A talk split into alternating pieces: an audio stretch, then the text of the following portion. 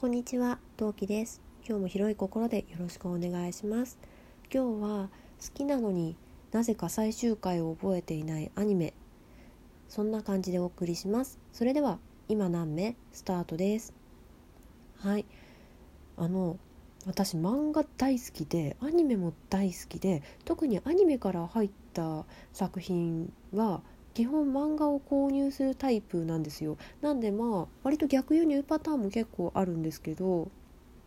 でねもう小さい時とかそのアニメを毎週毎週見ていたはずなのになぜか最終回だけ覚えてないみたいな作品がちらほらあるんですよ。でまあそれをね一つずつお話ししていきたいと思います。まず皆さんそんなアニメありますか？なんかこの作品どうやって終わったけ？みたいなやつ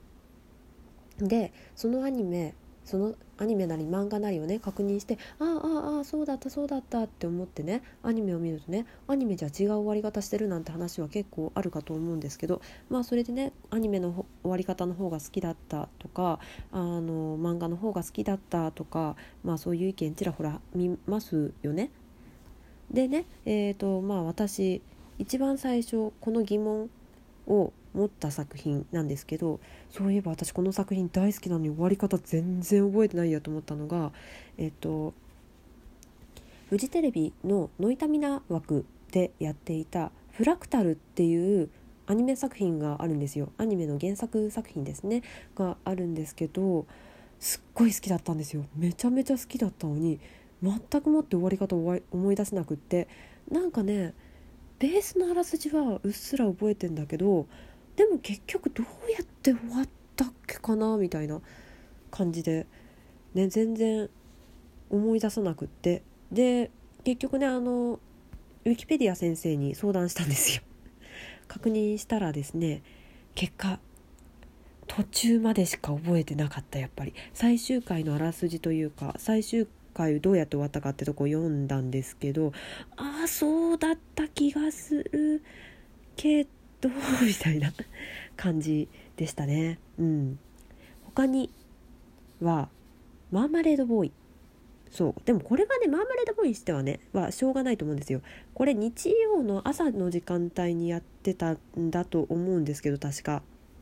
関東勢はねやってたと思うんですけどあのうち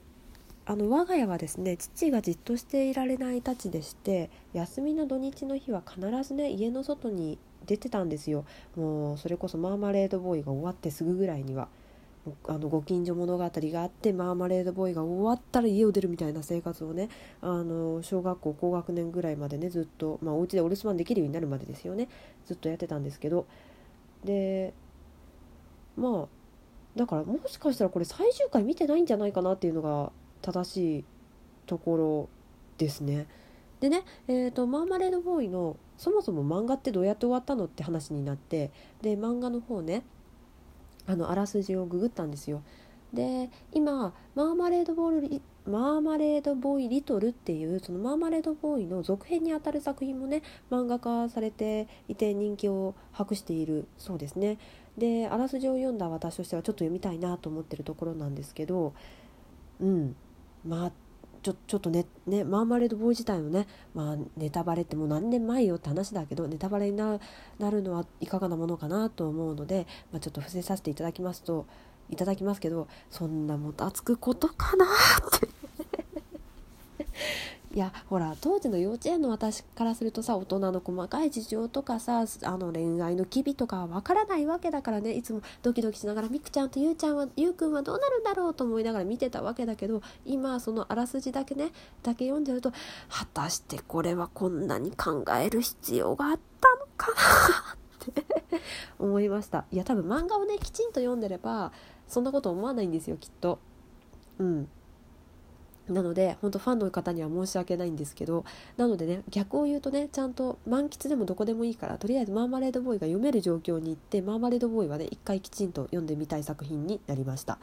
次。アニメ版の彼氏彼女の事情です。私彼彼女大好きで、まあ、人生のバイブルと思っている作品の一つで、えーと、漫画はもう実家と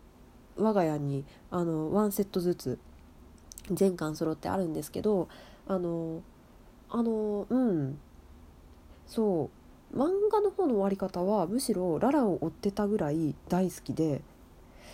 うん、どうやって終わったのって言ったら言えるんですけど果たしてアニメどどうやって終わったと思って。でカレカノがやってたのが小学校2年生もうちょっと上だったかな。なんか小学生になってからなんですけど、まあ、カレカノ自体はそんなにすごい興味があったわけでもなく親が見てたアニメだったんですね。なんでまあ私としてはまあまあ片目で見てたというか半目で見てたというか隣で鳴ってたぐらいの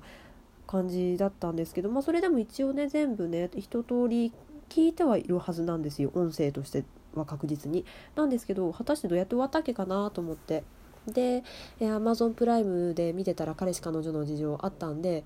でああるじゃんと思って。確か変な終わり方がしてるっていうのは聞いたことがあるんだけど果たしてどうやって終わったんだろうと思ってまあ彼かのファンとして見ようと思って見たわけですよ。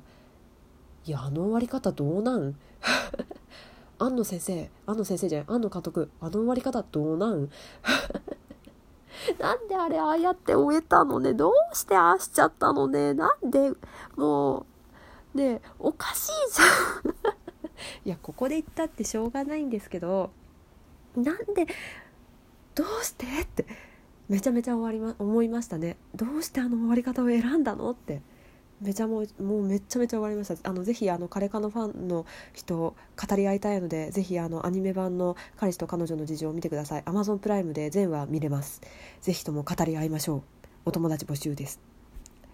でえー、っと次、えー、白熊カフェ。私白熊カフェ漫画も持ってるし DVD もボックスで持ってるんですけどさて最終回どうやって終わったって言われたら言われた時に思った時に「おや？どうやって終わったっけかなって思ったんですよ。でえー、っとパパに話してでどうやって終わったか覚えてるって言ったらパパも全然覚えてなくって。であの DVD 引っ張り出してきて確認しました。ああそうだったそうだったって。って思った反面あれそうだったっけって。あのね最終回のディス